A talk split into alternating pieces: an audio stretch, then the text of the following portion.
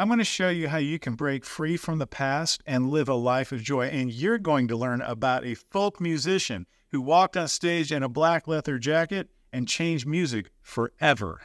Welcome to No Bow Tie, where we conquer emptiness and frustration, discover our uniqueness, and live with unrelenting joy. I'm John No Bow Tie Swoboda, musician and author.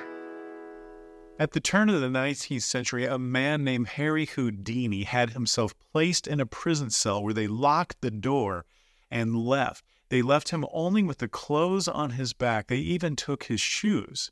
Now, while he is a magician, the prison cell was real and the locks were the best locks manufactured to that day. Little did they know that Harry Houdini had put a piece of wire down the side of his pant leg, but it did not work. He struggled. He tried to pick that locks in secret to get out. And all he wanted, his task, was to be set free from being trapped in that prison cell. After two hours of wrestling with the lock with that wire, he finally, he was exhausted, covered in sweat. He fell to the ground and he leaned back against the door, which opened because it was never locked. When the prison guards left, they checked everything except locking the door. All of the while that he was in there, he was already free.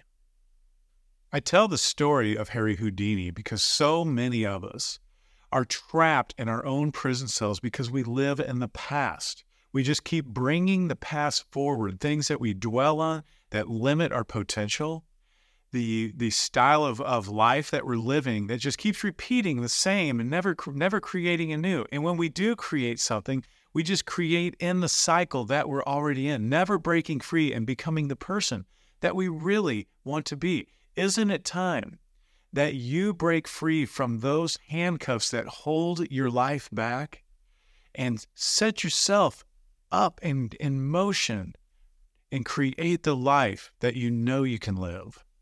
You may have heard me tell a story of a client that I was life coaching, and he came in for years.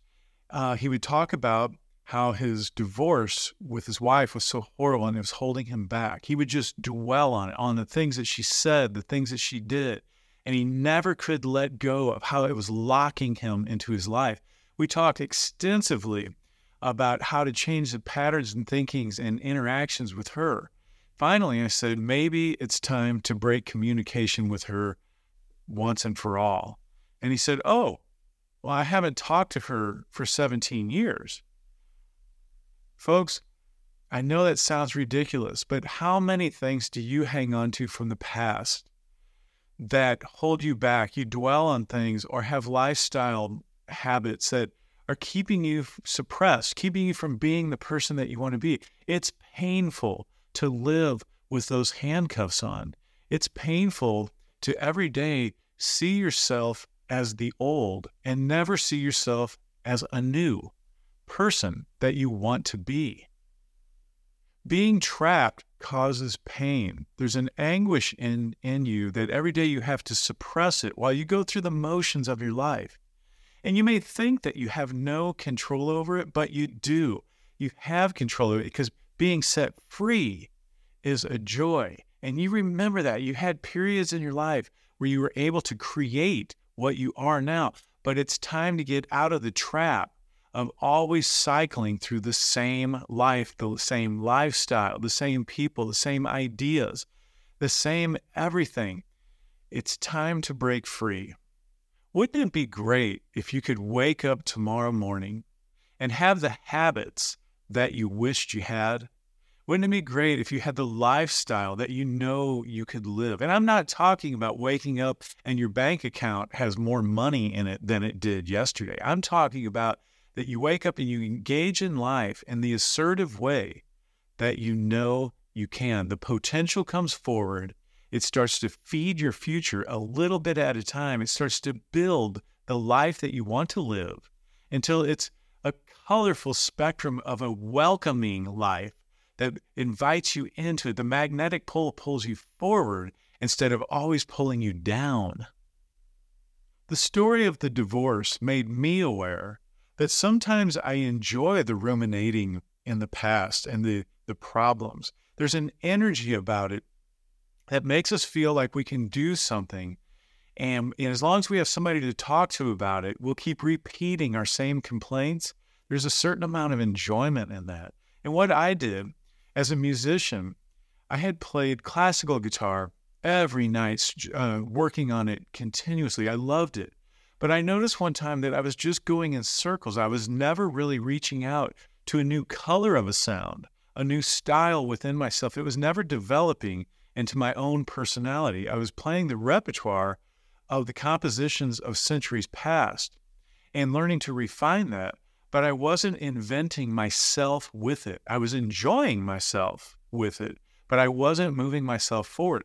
And that is when I conceived the idea of what is now the No Bow Tie musical theme, and that is taking all of that classical repertoire and moving it forward with different genres. In a two hour show, you'll see 22 different genres of music, all based on the classical repertoire. It set me free. It lifted my spirits. It gave me creative edge. It invited people into my life. The collaboration that I did was with people like I had never dreamed. I was working with drummers and bass players and recording artists. I was getting radio hype and on in different ways. So much better. It just set me out of that cage. I broke free and you can too. I invite you to hear the sounds I'm talking about. Just go to nobowtie.com slash new, nobowtie.com slash new, and hear the latest album called Musical blasphemy. Give your ears a little treat. Another more potent example that you might be able to relate to was a man named Bob Dylan. In 1965, he walked out on the stage with a black leather jacket and an electric guitar and shocked his followers, shocked his fans when he plugged that thing in and showed them that he had a rock band. He was known for folk music and poetry. And and in his lyrics, he was known to influence people in decision making about politics and religion and freedom and art. And he walked out with that band and blew them away. Many people complained, several people left, and the tour was a disaster. He got booed. I remember a quote of his when he, he looked out the window of a car and everybody was booing him. And he said, I wonder when these people who are following me will quit booing me. And you know the rest of the story. Bob Dylan became one of the most celebrated, legendary musicians our time because he broke free out of the trap, out of the cage that he had agreed to be in. And when he did, it caused some disagreement, but not with himself. Who do you live for? Do you live for you or do you live for the expectation in life that's built around you? The story of Dylan tells us that if you're alive, if you're alive, you want to move forward. That's part of being human. And if you respect yourself enough, which deep down, no matter where you're at in life, you do have the self respect that you, that you can propel your desires forward. And it is a great feeling, it is a great accomplishment to move yourself and create yourself anew in the, in the image that you most desire. When you do, it's a success, but it will create voids in your life because you're going to have a pocket of space of identity of the way people have never seen you, of a way that you've never seen you. And it'll create these voids, and you've got to learn to fill those voids in healthy ways. Next week's episode is going to be just about filling voids in healthy ways to take take those pockets of habits, pockets of routine, and replace them in ways that build you up create creatively and builds you up in ways that makes your your steam flourish and the way that you most desire. I want to leave you with no bow tie arrangement as I spoke of. This is going to be a classical piece gone mad because I broke free out of the cage. Be sure to subscribe. We'll see you next week. This is from one of the first operas ever written. The lyrics, not the music.